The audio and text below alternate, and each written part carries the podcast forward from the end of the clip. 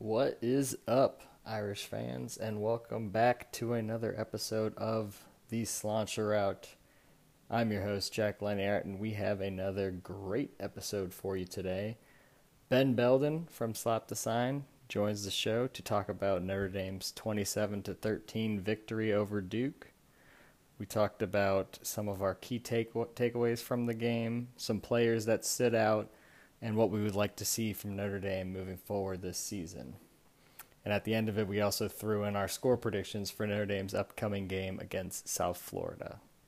Before we get to that conversation, we have a quick word about Anchor.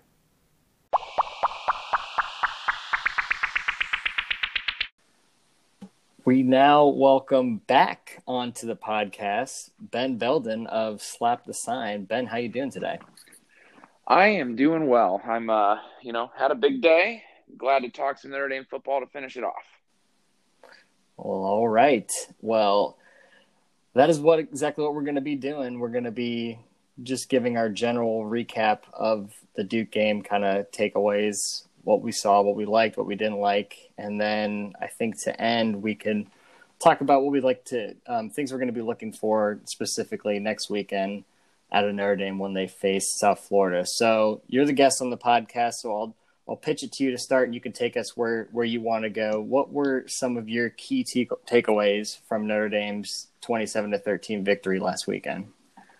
I think uh, it was definitely a game where um, it was the first game of the season, and they haven't had a lot of normal practice time beforehand, and so I can already hear some people um, on Twitter and things like saying, well, there's no excuse for some of that stuff and blah blah blah, and I sort of agree.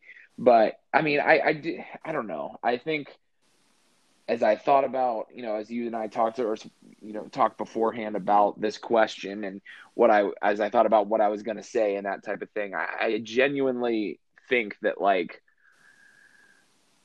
I liked most of what I saw, to be honest with you. I, I don't really think I thought it was going to go a whole lot differently than it did. I guess is probably the best way to put it.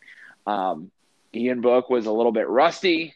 Um, Notre Dame was clearly the better team. It wasn't particularly a close game, uh, really, um, throughout the second half once Notre Dame kind of got their stride a little bit.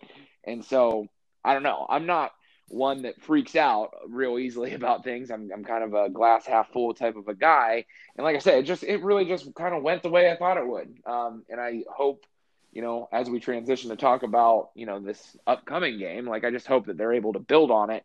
But I think you know generally, I thought the building blocks were there, and I'm happy to see that.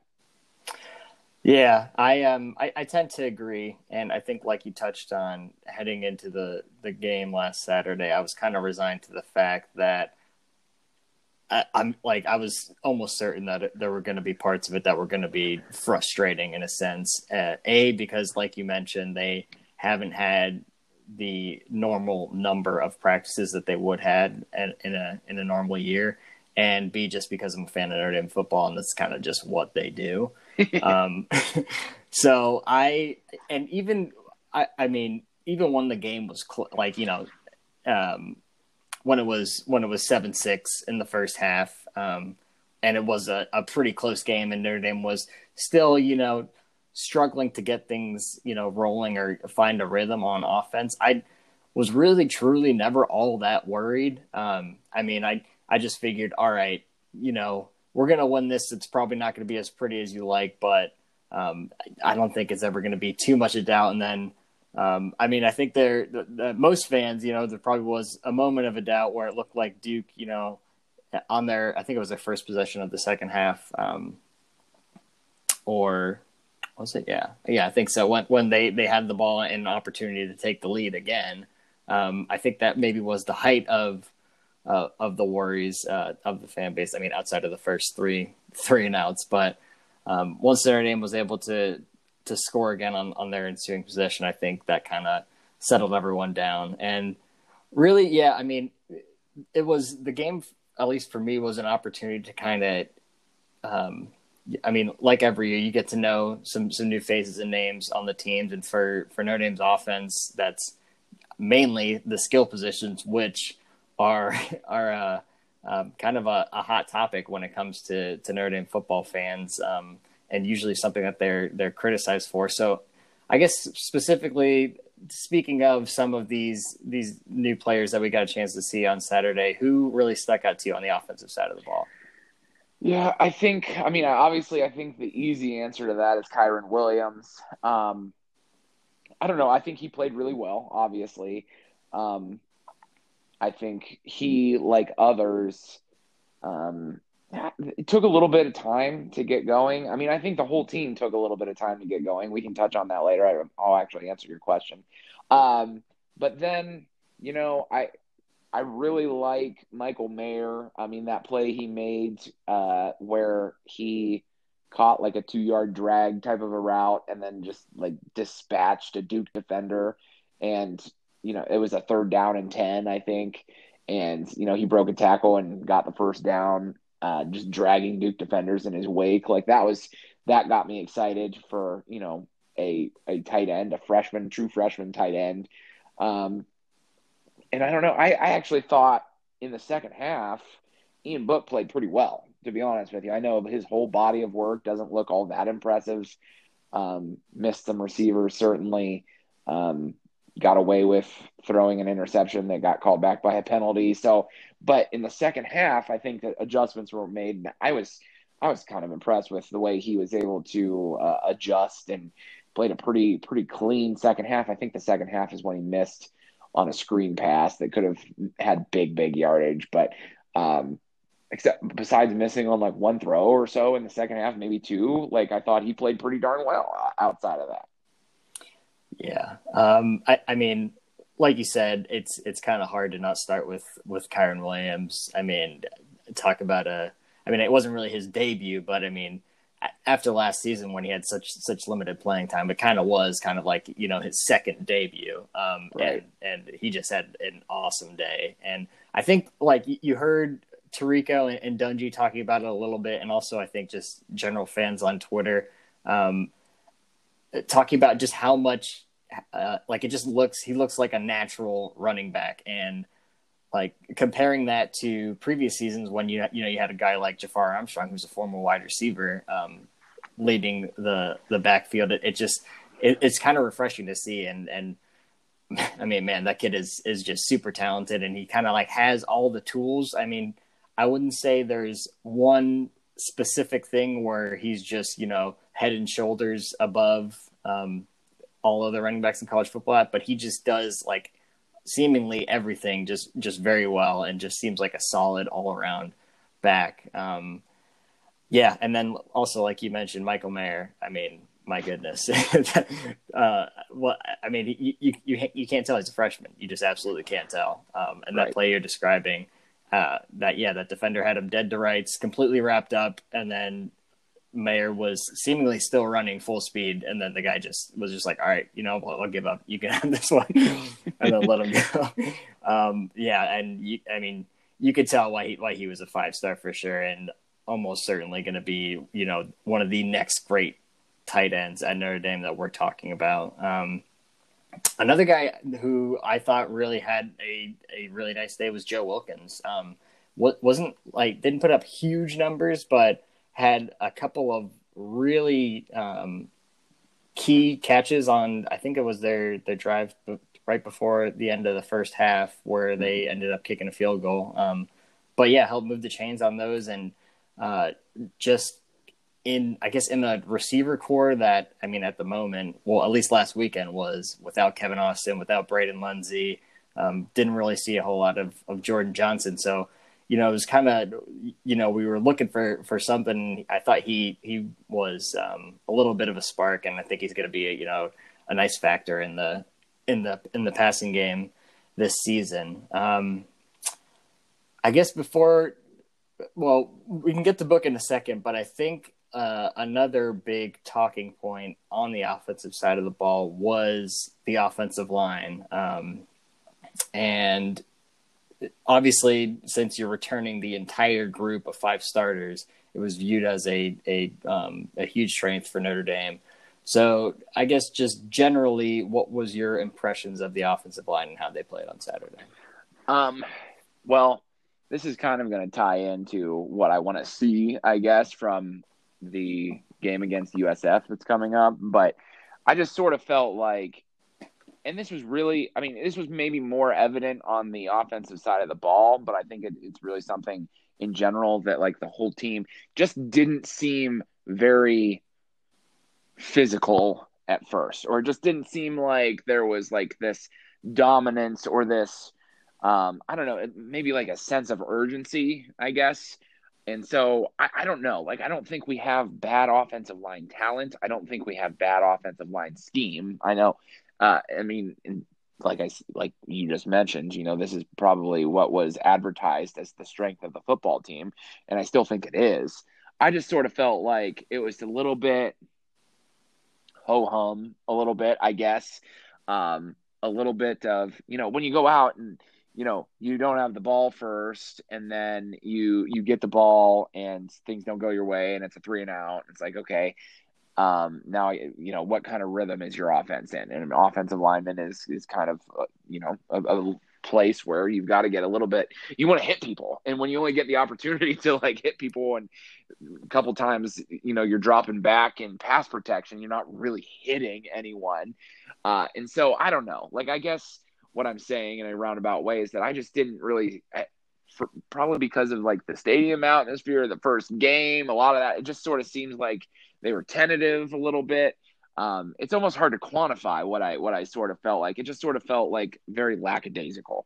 And then as the game got going on a little bit, and um, they continued to run downhill, which is you know something that you know I was impressed with. They didn't just abandon the run game, at, at least in my opinion um, it got better and adjustments were made clearly, and they you know started getting a groove and hit people and all that type of stuff, and then it worked out. So I mean that's kind of my assessment.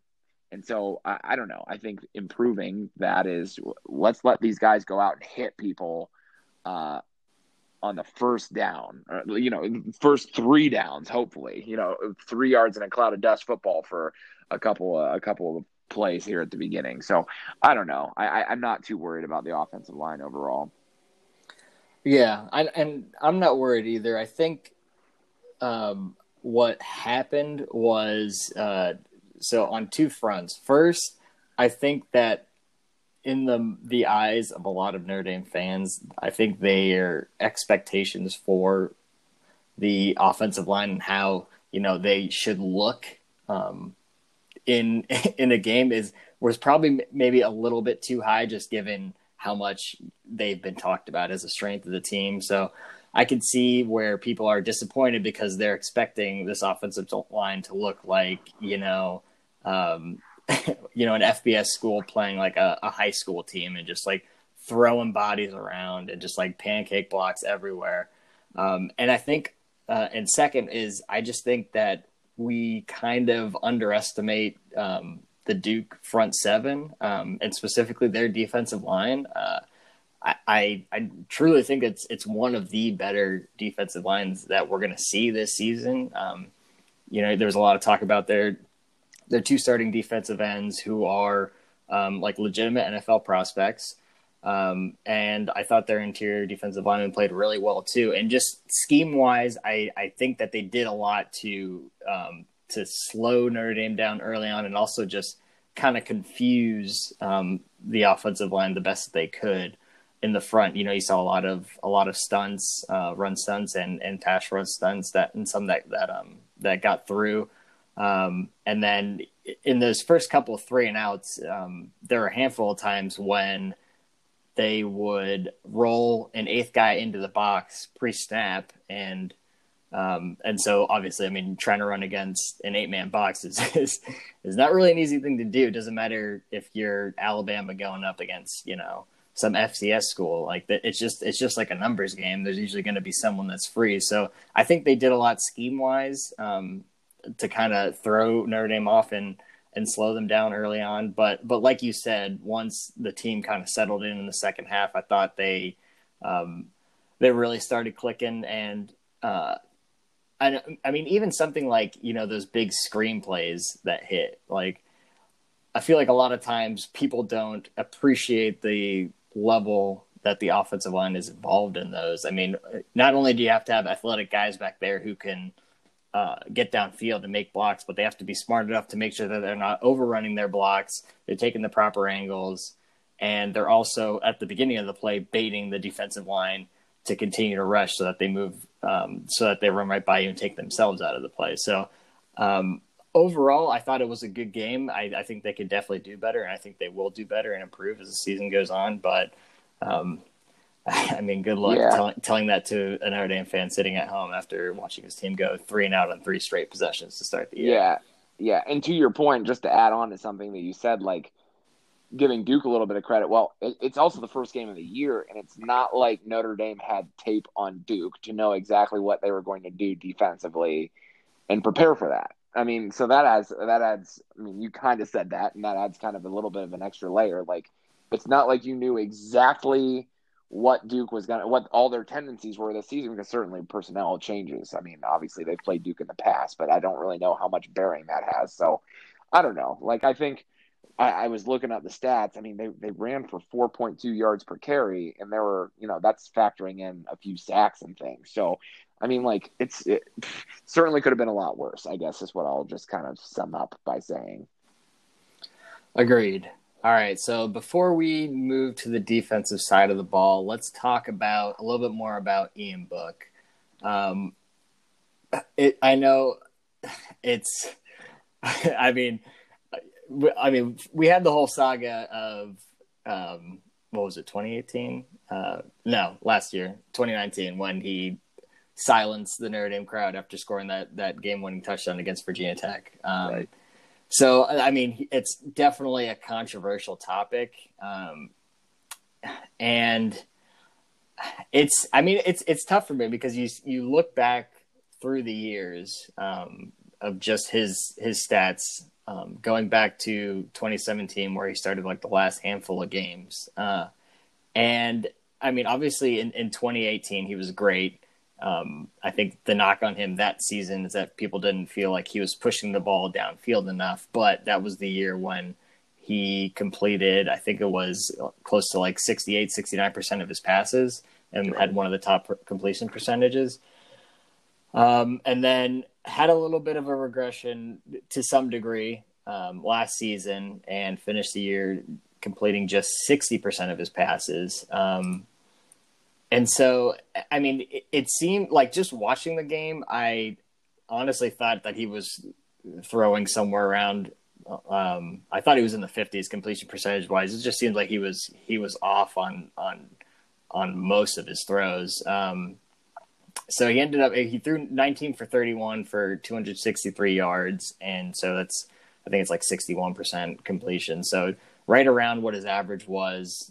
Um, last year. Uh, and I don't think this is his ceiling. I think he could he can certainly play better because I mean on some of these throws it's not like they were difficult throws where he's trying to just like thread the needle. Um, I mean sometimes it's just like checkdowns, and it just seemed like more often than not he was he was just overthrowing at uh, his receivers or um, on some of them just throwing it kind of too hard where he had space yep. to you know maybe put a little bit more touch on it. I think it was the second Notre Dame second possession where he had Tommy Tremble for the first down, and Tremble probably should have caught the ball, but Ian just like zipped it to him, and he didn't have a defender like within seven eight yards of him, so he could have easily put some more touch on it. I mean, it wouldn't have gotten to him faster. Um, and maybe he wouldn't have had as much time to, you know, make a man miss and make a bigger play, but he would have gotten the first down.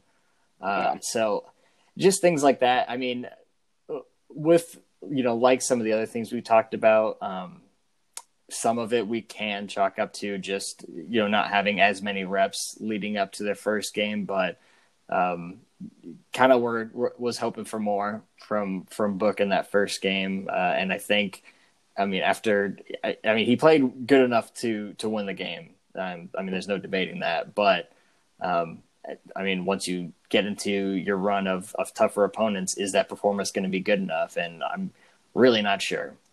Yeah, I, I think you're spot on with that. He clearly, in my opinion, was a, a, little bit juiced on a couple of those uh, like the the screen pass that was set up that was gonna probably net us 30, 40 yards, just completely juiced on that pass. That pass to Tommy Tremble, yeah, I think that's. I mean, he was a little juiced on that one too, but like you said, I think Tremble should have caught that. I mean, you put those two two plays together though, and you know, change those two plays, and he's like 21 of 31 for uh, over 300 yards, in my opinion. So, I mean, it's a game of inches to a certain degree. So, I, I mean, I mean, you expect your quarterback to make those throws. That's the other argument too. Is like you know, third year starter, you expect your quarterback to to not. I mean, maybe you have one throw a game where it's like, oh, what what the heck just happened? But, um, I don't know. Like, I think you pretty well hit the nail on the head that um, he can play better. I think he will play better. Um, and I, I, don't know. Like maybe maybe I'm getting old and like I just uh, I've seen this movie a bunch of times, but I'm just not I'm not all that worried about it. Like I, I don't really. It, it's sort of hard to sort of hard to explain why, but um, I don't know. And I guess to sum up, I, I wish I were athletic enough and whatever to have a quote unquote bad game or like an average game and still complete 60 some percent of my passes for 263 yards. like, I don't know. Mm-hmm. So, so like we're, we're over here like critiquing a guy. I even like tweeted this, like some, some people on Twitter were talking about how like, I think the words that I used were that they were acting like he was just like the plumber that they got off the street and enrolled real quick so that he could play quarterback. Like, I don't know. Like, there are a lot of schools, honestly, that would be like, oh my gosh, I wish my quarterback would throw for 250 some odd yards on a bad game. So I don't know. I think I think the ceiling's higher, and I think we all know, and I think he knows that he's going to have to play better against top notch opponents. Uh, the good news is he's got at least a little bit of time here at the beginning to kind of get into his groove.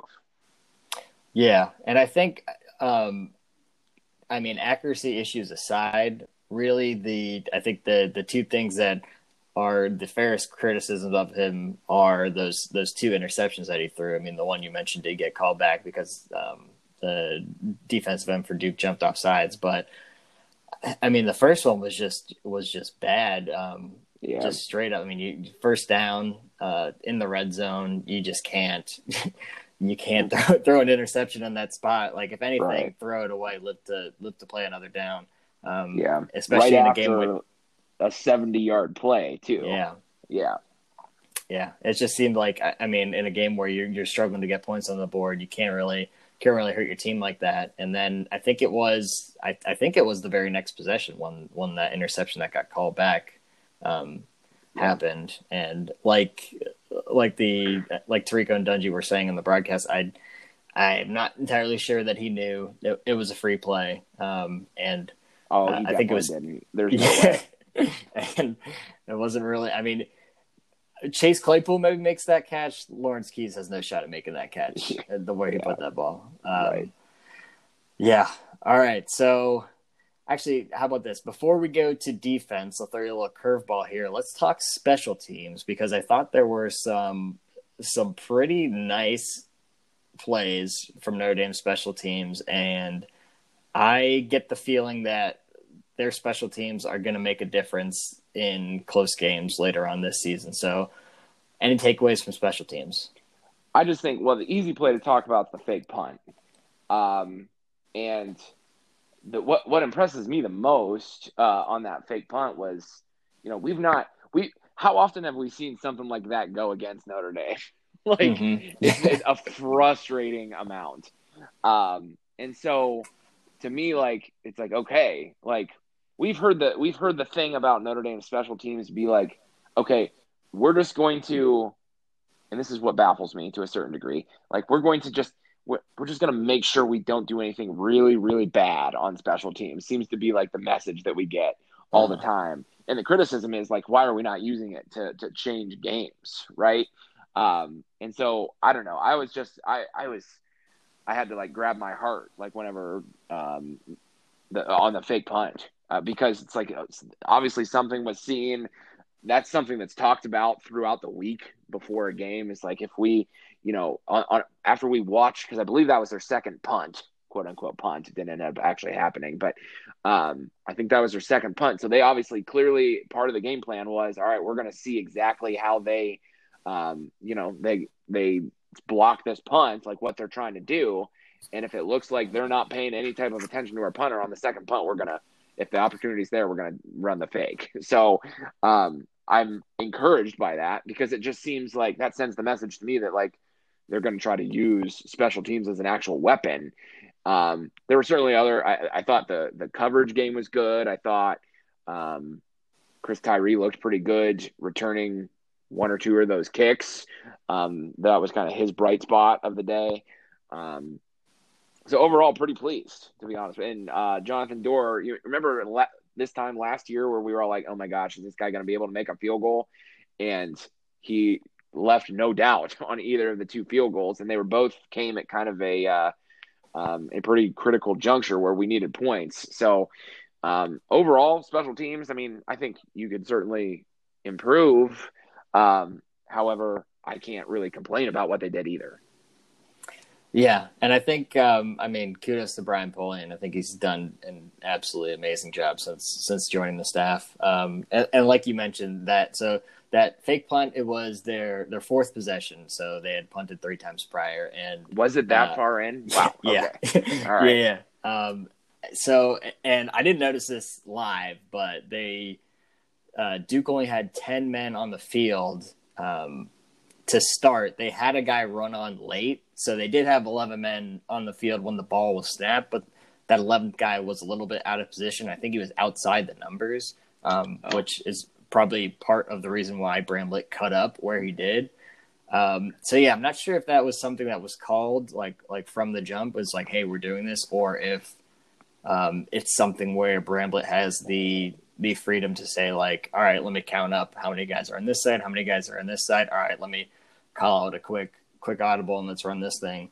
Sure. Um, but yeah, uh, I, I, mean, just just a, a heady play um, and just taking advantage of of things that you've seen. I mean, uh, good and bad pros, I guess. Um, from having three three and outs is that you get a good look at what your opponent's doing on on punt coverage and have the opportunity to do something like that. Um, uh, yeah, and I think I mean Chris Tyree, there's there's no way he finishes this season with, without out at least one kick return for a touchdown. He's going to break one for sure.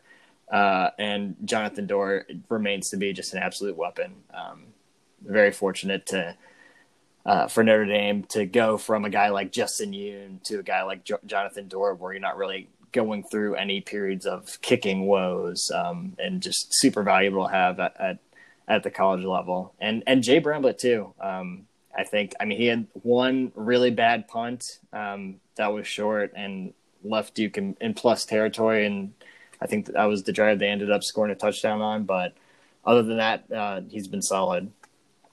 All right, so yeah, just wanted to touch on that because, like I mentioned, I think stuff like that um, it could be a difference maker when you get into these these uh, tougher matchups that Notre Dame will face later on this season. Okay, moving on to the defensive side of the ball. So um, same thing with how we started out on offense. Were there any any general takeaways or, or players that stood out to you? Um, I'm not going to go with one player. Um, I'm just going to go with, and I know this was talked about in Brian Kelly's press conference, but this was generally, genuinely something that I noticed and took like made a mental, big time mental note of. Like, man, did Notre Dame play a lot of players on defense? Holy mm-hmm. Moses! like I was just like, my gosh, there's like a new, I don't know, like I, I have different attitudes at times when I watch Notre Dame games. Like sometimes I just want to sit and just watch it and not think about anything, and sometimes I watch it really closely. And like this was a time where I was kind of, I was a little bit of both, and so like I'd kind of zone for a little bit, and I'd be like, wait, who who made that? When did he come in? Like I kept saying like I was, and then a couple of them have like changed numbers, and then like McCloud had me all kind of confused because I was like, "Who the heck is number four? um, and I said that probably five different times throughout the game uh, because I don't know. So I had to like pull up a roster to make sure I knew who was who.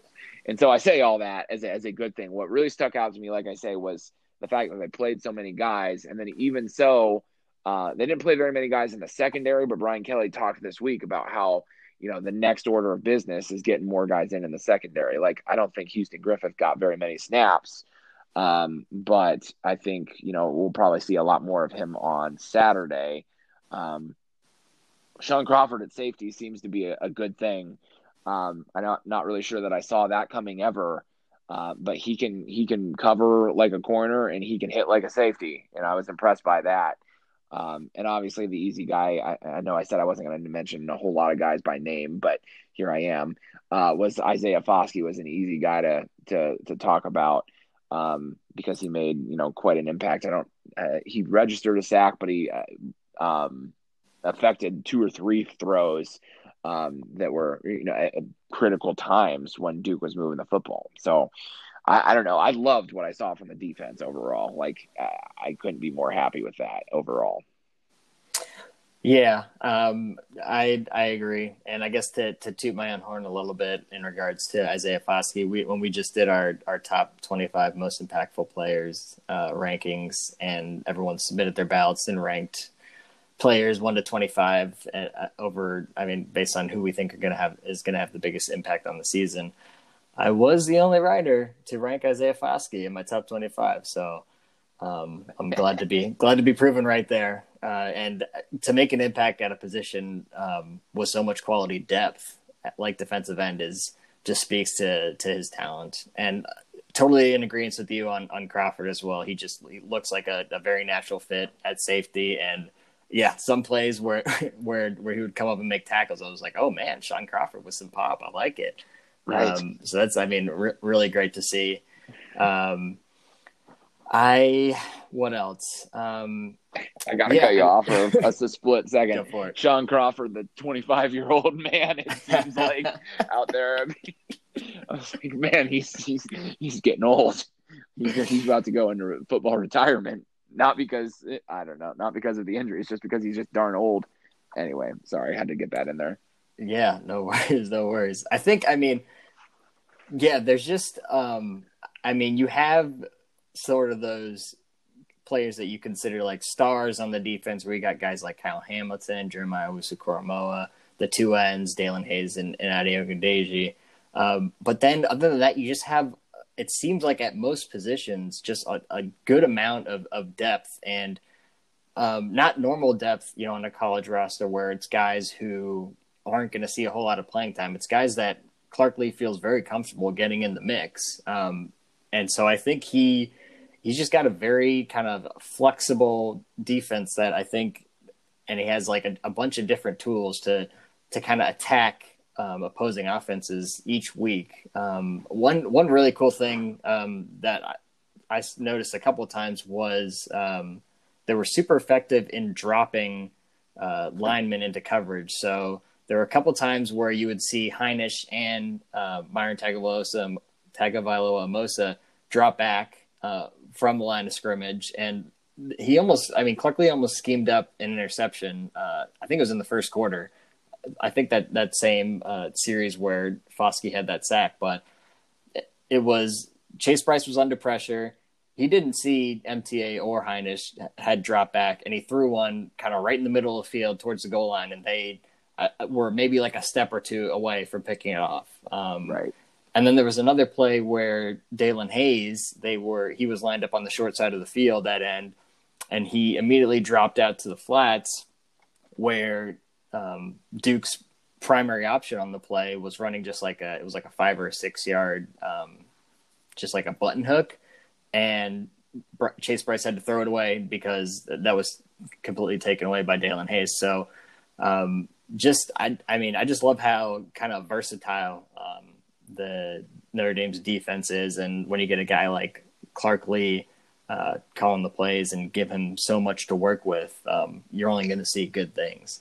So I thought that was uh, just really really promising. Um, when we had the the Kyle Hamilton injury, which um, appears to be just an ankle sprain, I think at the latest. So it sounds like he's going to sit out this coming weekend, but um, I mean, we should hopefully hear more uh, in the near future with regards to his availability moving forward after that.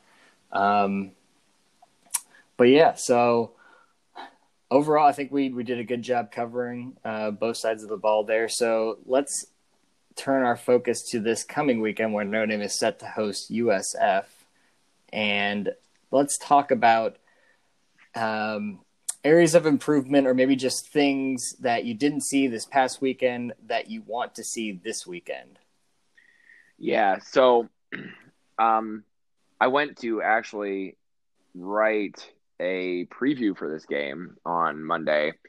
And as I kind of just started to look up a little bit about USF and uh, learn about the names that I should know and that type of stuff, uh, I really just was like kind of left with like one underlying, I guess, um, feeling, I suppose. And that's it. I don't care who plays for USF. Like, I was just like, you know, it, it, does not matter. Like, I, I, and I don't mean to minimalize like that. I'm sure USF, and, and I know they do. They, they, they played the Citadel last week. They won 27 to six. Uh, but like, I, genuinely, what I want to see is like, I don't, I, I do not care about USF. What I want to see is Notre Dame take care of their business, come out with, and this is what I was sort of alluding to earlier, come out with a sense of urgency and a physicality from both sides of the football. And the rest is really going to take care of itself. I mean, Notre Dame's got the better athletes at just about every position. And, you know, just come out with a sense that I, I'm never going to expect Notre Dame to play a 100% perfect game without fumbling the football or throwing an interception or maybe a busted coverage that goes for a big play. But overall, I want to see, you know, to me, whenever I think back to the Duke game, like defensively, Duke moved the ball in the first couple of drives, but then Notre Dame just started. It just seemed like Duke couldn't get a single inch, uh, like, or the inches that they got were just like they were very um, laborious, I suppose. It just seemed like every catch that they had was well contested. Every yard that they got, they had to just scratch and claw for everything. And it's because there was just a level of physicality. Isaiah Foskey's hitting the quarterback on every play. It felt like um, that really turned up throughout the game. I just want to see that from snap one um, with the defense, with the offense firing off the ball. Um, I don't want, I, you know, I, I don't need any you know, trick plays, like big play, you know, voodoo magic type of stuff. I just want to see physical, sense of urgency football from snap one and go into halftime up 14 points or, or whatever it is, um, and just continue to build on what we sort of saw Notre Dame improve on throughout the game against Duke. Yeah, I would sign me up for that. Um, I think for me, if you could give me one thing, um, I mean, it would have to be just Ian Book having a very efficient game, first and foremost. Um, and that's just kind of just, I mean, minimalizing the margin of error and just taking what the defense is giving you. So, I mean, if, if he just makes, I don't know, maybe like four four more throws last weekend. He's probably or four or five more throws. Let's say he's probably throwing for close to 300 yards and maybe even another touchdown. So yeah. he, I, I, if he could just kind of um, center himself and just he did, it didn't seem like he was really panicking all that much in the pocket. I mean, aside from maybe a couple of plays, um, it seems like he like unlike uh, I think it was in in 2018 when people were kind of knocking him for having happy feet. Um, mm-hmm. He he seemed more poised in the pocket in this game. It's just him just missing throws. So I think if he can kind of just just settle and um, and just make a couple more throws, which are, I mean, like we were talking about earlier, the level of difficulty wasn't crazy high on some of them. Um, it's just simple throws that he's probably made hundreds of times in practice. So just right. f- back to fundamentals focus in, make these throws, and have an efficient game. Um, and if you can give me two things, the next thing I'd ask for is for him to take a couple more shots down the field. And hopefully, we do get to see Braden Lenzy this next weekend because I think having that add that addition to your offense and just that additional threat opens up so much more. Um, I mean, I was talking about earlier how early on last weekend, it seemed like Duke was on a couple occasions they had you know eight guys up in the box and they seemed to be flying up pretty quickly to to to stop Notre Dame's run game. If you have guys on the outside like Lenzy, defenses really can't do that because they're going to leave themselves exposed on the back end. So, um, really hope we get to see him this weekend, and would love to see what Notre Dame's offense looks like with him in the mix. Um, and then, yeah, uh, just seeing more more positives out of out of the the guys that we talked about earlier. Um, some of the new faces like Kyren Williams, like a Michael Mayer, like a Chris Tyree, uh, just to get the ball into into those guys' hands and and let them make plays because even though they're they're some of the younger players on the team, they're they they have the talent and they're the um, they're playmakers. So get them the ball.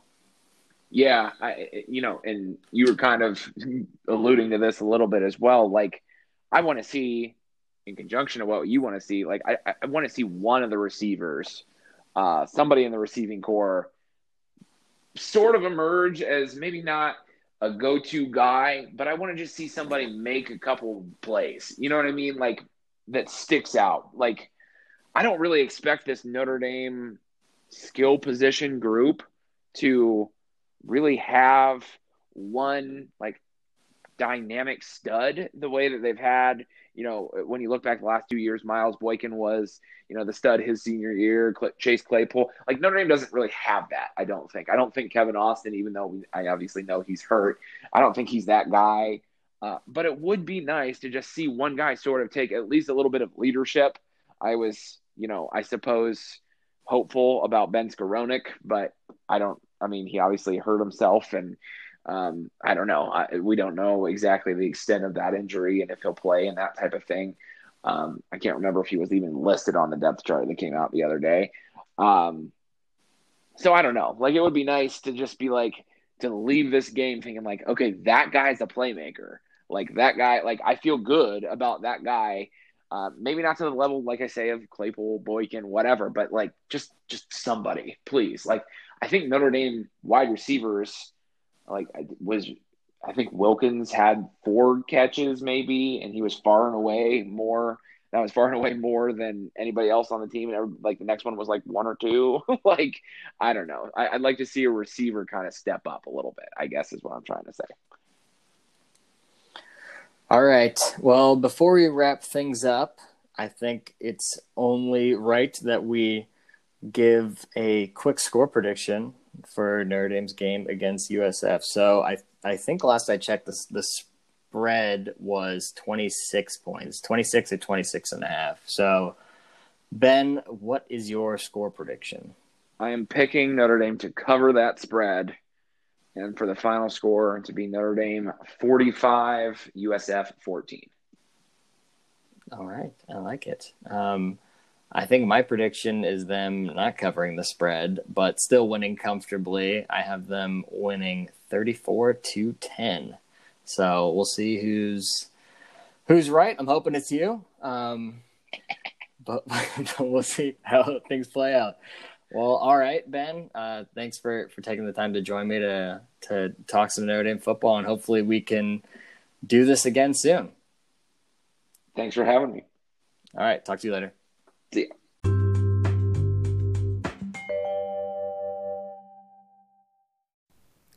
Our thanks again to Ben Belden for joining the podcast today.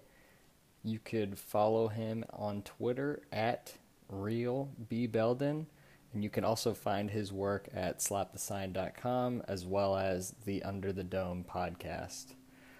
Well, that'll do it for today's show. Um, you can expect a a similar episode for each week following a Notre Dame football game this season. I'm going to aim to to get these out by the Thursday each week following. So be sure to follow us on Twitter at the Slauncher Out, um, where I'll be posting details about upcoming episodes. Thanks again for listening, and as always, go Irish.